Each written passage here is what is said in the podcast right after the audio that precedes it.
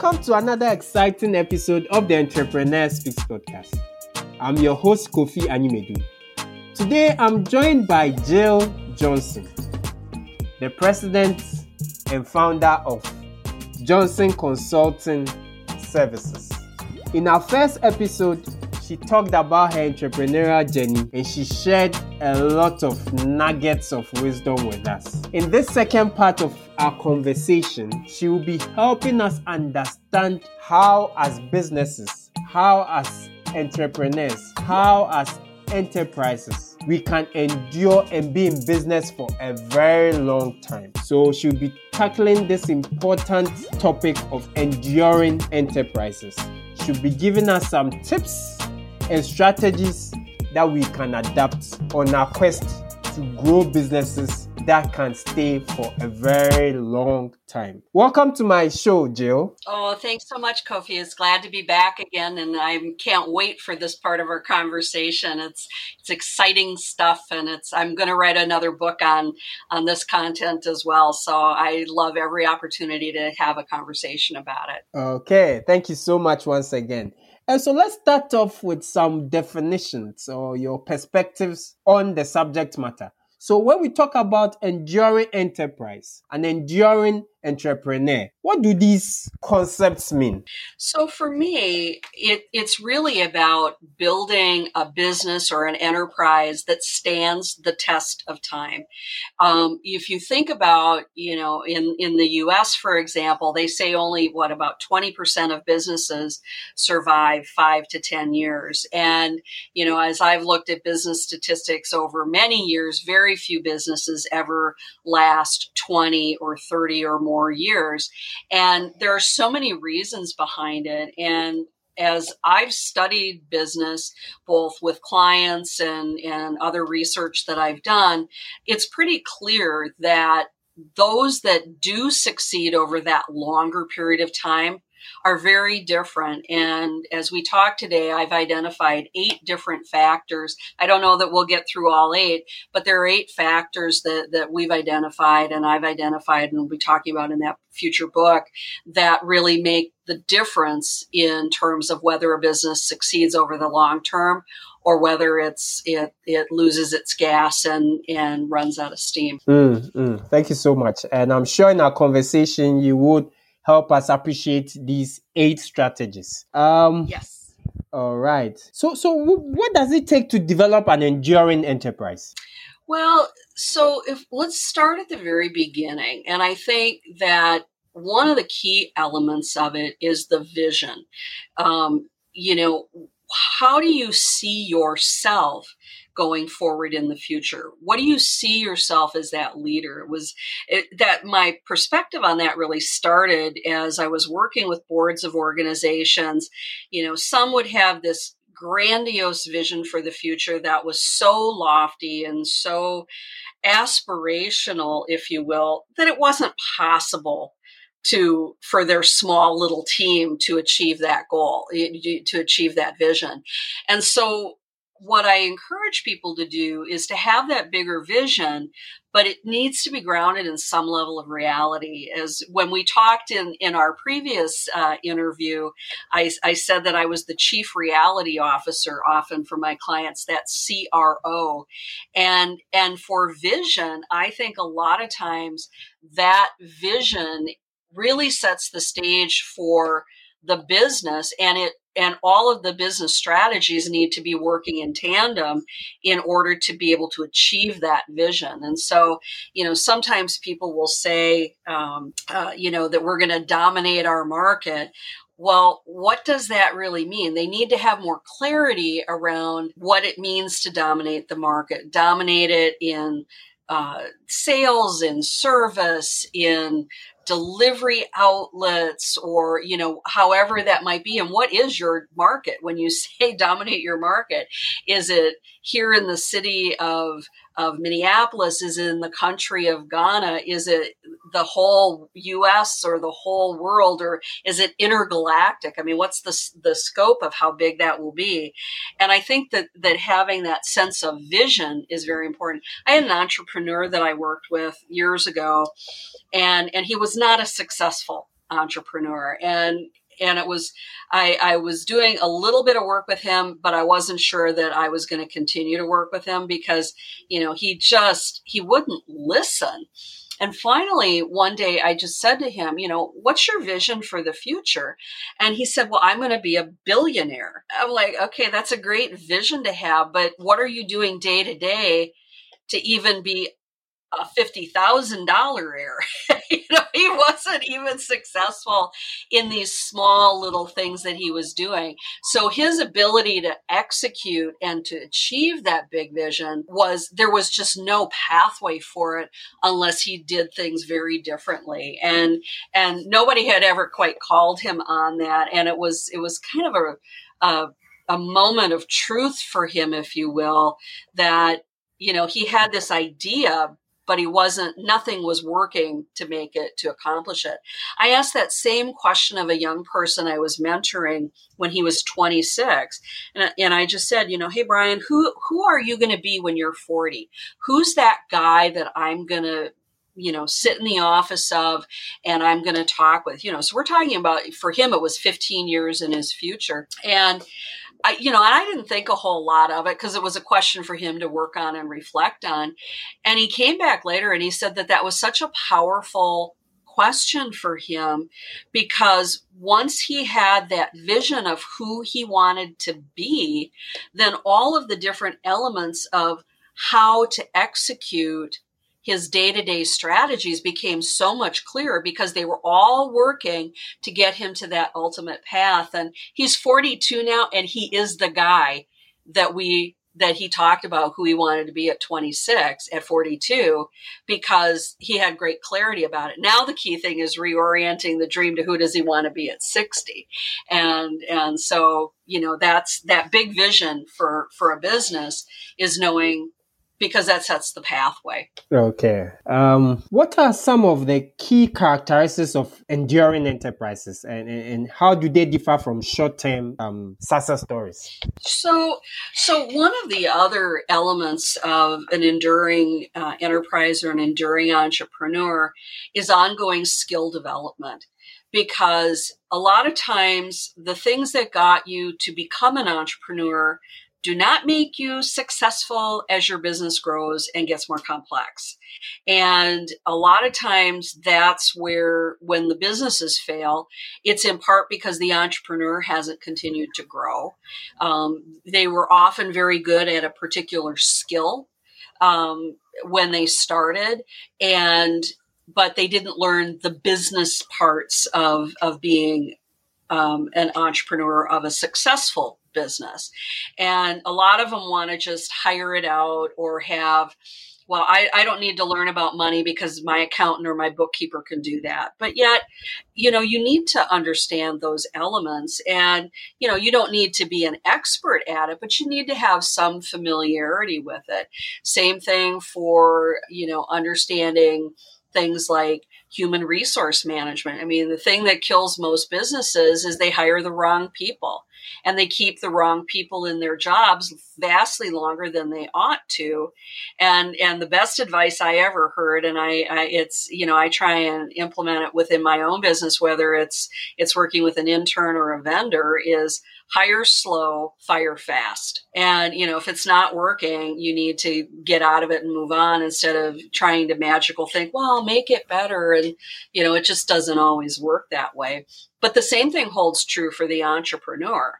And you need to have good skills of your own and you need to continue to expand in your business acumen if you're going to do it. We see the same thing whether you're a growing nonprofit uh, business or a trade association or anything else. The skills of your team, of you and your team, also have to continue to grow.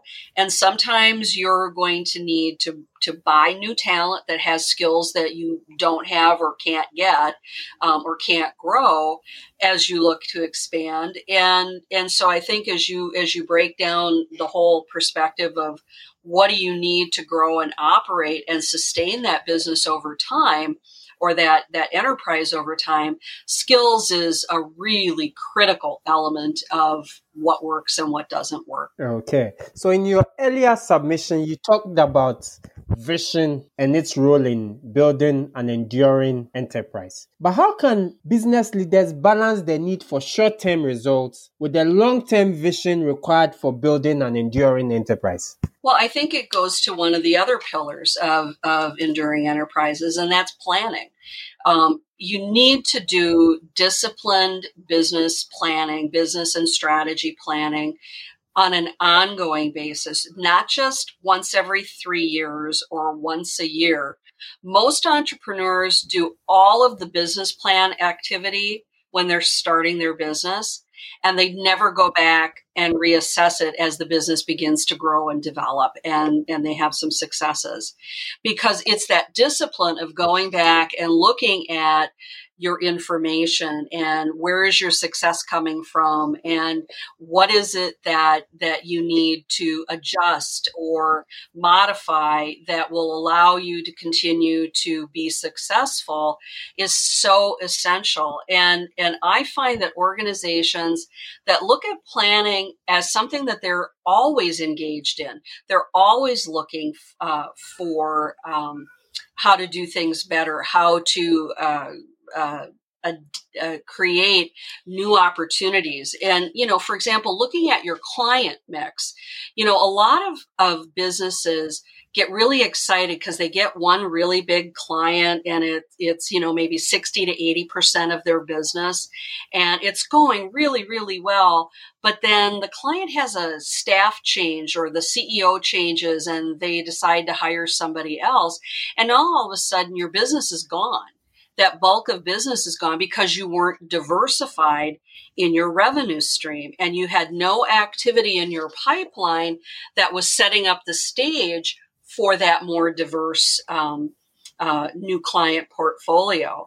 And so, if you were doing ongoing planning, you would recognize your risks and business vulnerabilities, and you would be working on mitigation strategies that would help you minimize the impact that those risks could have, you would be working on a- tactics that were trying to expand the outreach that you had for new business or looking for different employees or looking for expansion opportunities or thinking about if I have to cut my my business by 25% because we lose something what's my protocol for how I'll do that? And begin to play those what if games that scenario planning we call it. And but most people don't bother to do that because they're just in the moment of whatever is going on today with their business. And for most companies and most entrepreneurs and frankly, a lot of associate organizations, the planning horizon is 12 to 36 hours. They're looking at today, tomorrow, and maybe the night after. They're, you know, they're they're focused on the immediate term. What planning does is it forces you to take that longer term view. And if you combine that with you know, really recognizing and reflecting on that vision and getting in the discipline of working on those two elements in tandem, you have a much greater likelihood of anticipating problems before they occur. Um, you've anticipated strategies of how you'll re- work with complex problems long before they actually happen so that you'll know exactly what you need to do. If you think about, you know, like airline pilots, you know, they go through simulation training of bad case scenarios, that worst case scenario, if you will. And when I'm doing um, uh, business planning with clients, we do stra- scenario planning. We look at best case, worst case, um, expected case, so that they can understand the impact if their strategies don't succeed so that they don't blow up the business because they've been had they've thought through it in a much more comprehensive way. But but those that are successful over the long term are always engaged in planning. Now they may not uproot everything that they've got in play but they're always thinking ahead. They're always looking at what how how is that going to be um, affecting what we do with our vision. Okay, thank you so much, Jill. Um, so what role do company culture and value play in creating an enduring enterprise? Well, you know, there's there's so much emphasis on on on company culture um, in in today's world, and I don't think people are necessarily as effective at it. And I think culture within um, businesses that succeed over the long term are cohesive. People are working um, collectively, not against each other. They're working um, in a collaborative manner to achieve the same goals and objectives. They understand what um, how they all fit together and what they're doing. And they come together in a way that that i define in the uh, of the eight pieces of the enduring um, enterprises is they create substance in the business it's not the business isn't all just fluff and mirrors and and bs it's there is a substantive approach to the quality of what they do and offer, the work that they do and offer. And that ties to culture because the employees are taking pride in how they are are creating whatever it is they're doing. And it may be the safety. So uh, for example i have a, a colleague i know out in california and it's a family it was a family owned orchid grower, uh, uh, uh, nursery, if you will. And orchids are notoriously difficult to grow, and and they have this amazing business, but their culture of how the employees come together um, and work around, you know, they have certain major holidays a year where, you know, a significant portion of their product goes out um, and the safety elements that, that have to be in play. And, and the team works collectively. They work together. They look out for each other. They support each other. And when you do that, you create substance in the business. You create substance in what it is you're selling to your clients and you create a culture where people have value and they value the role that they have in the company. And i think that's so exciting when when they can see how it comes together. And there's some magic that happens i think when when it's all working together. And then when you combine that with the the you know the planning and the vision all of and the skill development of your team all of a sudden you now have this really robust enterprise and that type of enterprise is well primed for lasting success over the long term. Mm, that's deep. Um, so what are some common common mistakes um, that companies make when trying to build um, enduring enterprises and how can these mistakes be avoided? So this leads to another one of the elements and that's controlling growth.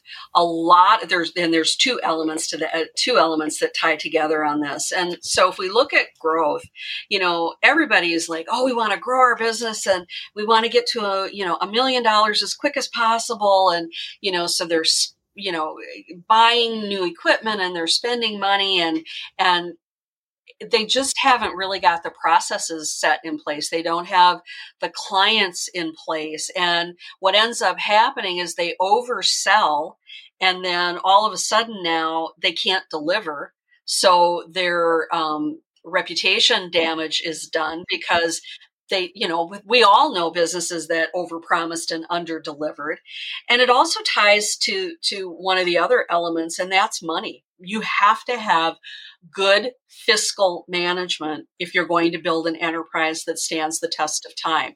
Because without good money um, and and good mindset about what to invest in how frequently to invest in how often you can end up putting the business out of business because there's no money to get you through those days when the cash isn't coming in. We've all had a client that didn't pay us when they were supposed to.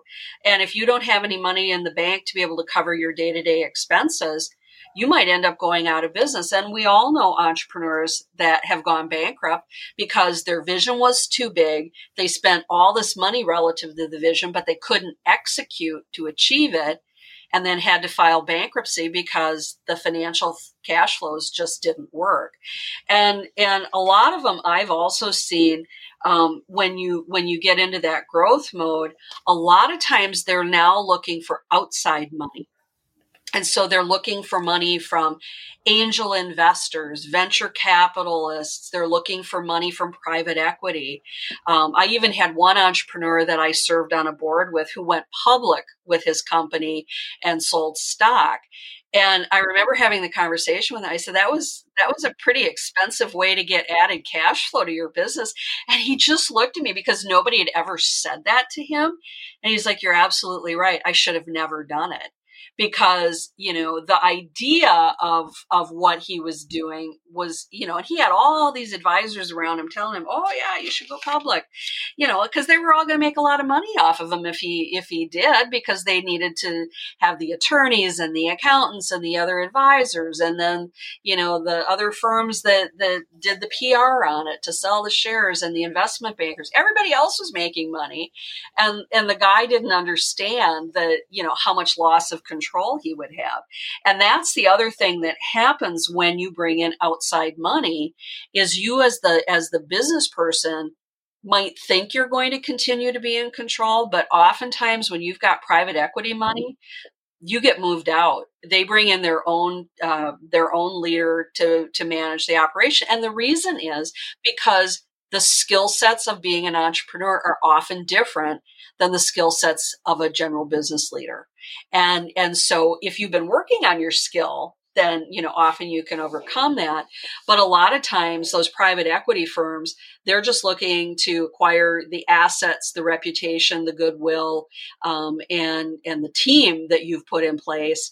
But you may not have that that long time perspective. I've known tons of entrepreneurs that that got private equity money and then got moved out. So so I always tell people is control growth. And is private equity money bad? Absolutely not. It might be an exit strategy for you to consider. Um, uh, if you're looking at angel investors, um, that can be your next step for um, how you look at and build. But you just need to fully understand again the the risks and the rewards that you're going to be exposed to.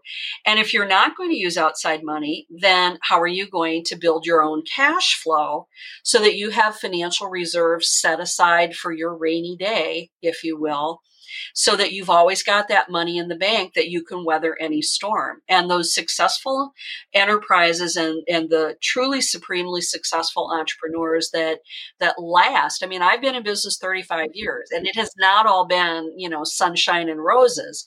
You know, there have been some some periods where there just wasn't a lot of work because, you know, our country was in a recession and people and clients weren't spending outside money. You know, during the pandemic, you know, we had lots of work that was canceled, even though we had signed contracts for it because the clients needed to cancel those contracts in order for them to survive. And so, but I had money in the bank, so I wasn't worried about it. And I was able to be gracious to my clients and not get into a panic. And I think those two elements of controlling growth and money, as you link them together, are really fundamental to enterprises that are successful and, and sustain that success over a long period of time. Okay. Um, so we live in an era where technology is very crucial to the operations and growth of, of, of every business. Um, what role does technology play in building an enduring enterprise? And how can companies ensure that they are using technology effectively and also reasonably? Well, I, you know, technology I would fall, put under one of the other categories that I have for of the eight, and that's adapting. Um, you know, we were we were talking, or I was talking with somebody earlier today about the internet. You know, when I started my career, the internet did not exist. You know, and and so um, you know, my business is different now. I market differently. I um, uh, you know, things like our podcast. I mean, 40 years ago, who would have ever thought that, you know, a, a business owner from Minnesota in the USA would be talking to a podcaster in Ghana and, and people around the world would be hearing what we talk about. Um, that is part of what we have adapted to those emerging possibilities. And and i think technology clearly falls under that that sphere of adaptation and i think that what you have to decide is are you going to be on the front end of the leading edge of the technology adoption or are you going to be a little bit of a laggard and and maybe like an early majority adopter or a late majority but you know you want the technology to be proven before you're going to throw all your money into it. I tend to fall more into that category. Um, i'm skeptical. There's been lots of things that have come and gone. You know think of all the different social media over the years that you know we get all ginned up and invest in and and work on and then you know within a year or two they're you know the fad's over and and they've gone on i'm i look for in my business proven technology. Um, I'm looking for software and resources that are commonly used by my clients, um, commonly used by um, successful entrepreneurs. The things that I that I throw small amounts of money at are different applications that um, might help me cut video faster or do transcriptions of uh, speeches that I give or podcasts that I do so that I can more rapidly extract content out of them. And, and so, you know, but typically those are things that are less than a hundred dollars. And, and the other thing that I look for are things that often and this ties back with money because I'm pretty thrifty. Um, I like lifetime subscriptions rather than the things that you pay for on a monthly basis, because when whenever you're paying for something on a monthly basis, I always tell people add it up for what it's going to cost you for the year because that's the number you really need to look at for your decision making. It's not you know the the $20 a month it's the um, uh, you know 2400 or, or $240 a year or whatever the number would be. And and so now all of a sudden it's a different decision when you when you look at it like that. But we i work with industries that are evaluating technology all the time and the key needs to be is is it going to help your team be more efficient at what they do? And if it's really complex which a lot of these tech uh, techs are, you know, do we have the resources on staff to teach our people how to use it so that we get them to come along with us and adapt to the change? Um, and I've seen clients where, you know, they had team members who just fought new tech um, left and right because they were afraid they couldn't learn it. And the client, frankly, didn't do a very good job of demystifying the technology and providing the training to the team so that people could learn what it was they needed to do. Um, and I think a lot of times we make assumptions but yet we need to make accommodations as well. And I've got clients that are using some very complex software for their human resources um, stuff. And, and I actually speak, have been a speaker for that human resource software company. It's a couple billion dollar uh, enterprise. And um, their software is really complicated. It's really complicated to put together on the back end. And a lot of the clients that I know that are using it when you talk to them will admit they're they've only used a portion of what that software is capable of doing because they don't have the time to learn and execute the back end to get those whiz bang things all set up for their team. So tech is it sounds really great, but you have to be really mindful about how you're going to do it and how you're going to use it. And then you need to figure out who are your backup resource people for when you get into trouble that you can reach out to that are trusted allies that or trusted vendors that you can work with to resolve any of the issues that are obviously going to come into play. Okay. Um, how can companies, um, businesses uh, measure and track their progress in building an enduring enterprise?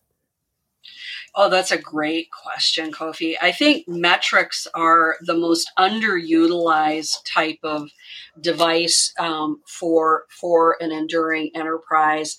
Um, a lot of times, people are looking at their key metrics as being uh, sales year to date right? And they'll do a sales last year to date to compared to this year to date.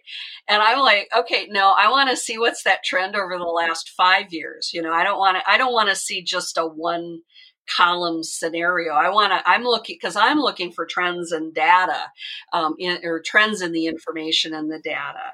And, and so looking at things like your sales, looking at your profitability, looking at profitability per client. I, I wrote a, an article about that a while back, um, and and that was a was shock. I got a lot of feedback on that one because people had never thought about looking at client profitability. You know, some of those big clients that you just feel like you have to have cost a fortune to keep in service and they're not bringing any money to the bottom line. All they're providing you is some prestige because of the client name.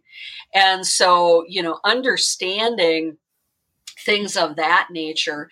Um, you want to look at your retained earnings or your personal savings, you know, by the measurement of your net worth. You know, I know a variety of people who become millionaires that never did more than $200,000 a year in total in their business. And a lot of them were doing $100,000 a year, but they were good savers. And they did their savings they worked with their um, investment advisor to you know to it's it to build that business or to build that revenue that net worth. I always tell people it's not about what you make.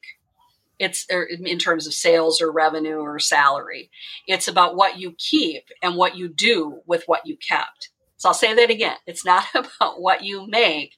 It's about what you keep and what you do with what you kept and so, what I also tell entrepreneurs, especially to do, is you know, you don't want to have your entire net worth tied up just in your business. You need to have some some separated funds that are personal savings, retirement savings, you know, other things that are not just in the business so that that you make your decisions based on what you have in the business, but you also have a little bit of of reserve, if you will, for you personally, because as I said earlier, real life can get in the way. And if, and if you haven't set up for that rainy day in a variety of parts of your life, it's really hard for you to sustain anything over that long haul. Oh, okay. Um, we're just about wrapping up our conversation. Um, we've looked at enduring enterprises. Um, are there other things you would like to share with my audience on, on this all important topic? Well, you know, we've gone through seven of the eight um, elements of what it takes to be an enduring enterprise or an enduring entrepreneur. So I might as well throw the last one out, and that's the sure. Motivation. Please do, please do. Motivation. Yeah, it's the mo- motivation because you know, as we talked about in a, in the interview that we did a while back.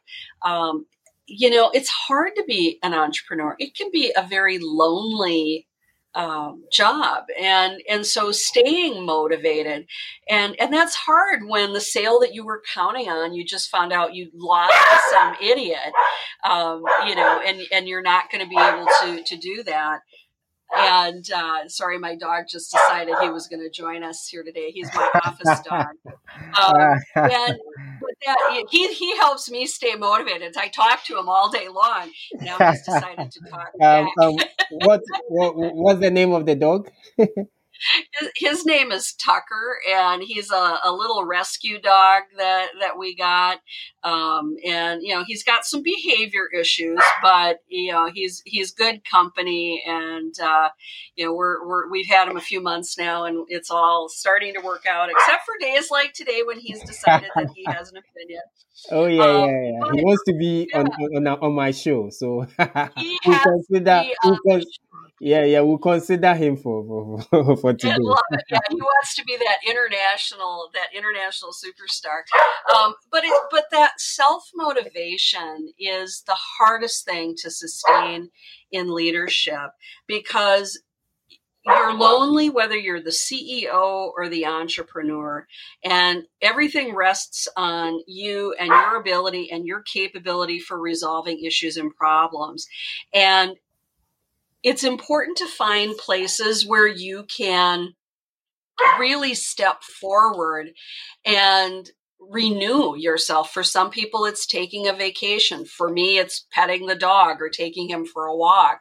Um, but sometimes you need more than that. And so sometimes it's you go to a conference or you take an hour out of your day and you listen to a treasured podcast like like this one, Kofi, where I'm going to go listen to what other people have done and how they've succeeded.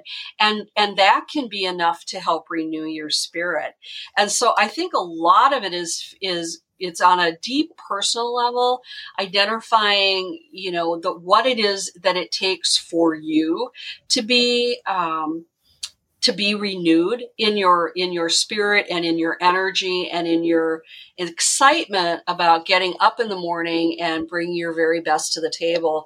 And those people who build enduring enterprises and those people who are enduring entrepreneurs um, they do that my family business, the, the little auto body shop, it's now three generations, 65 years they've been in business.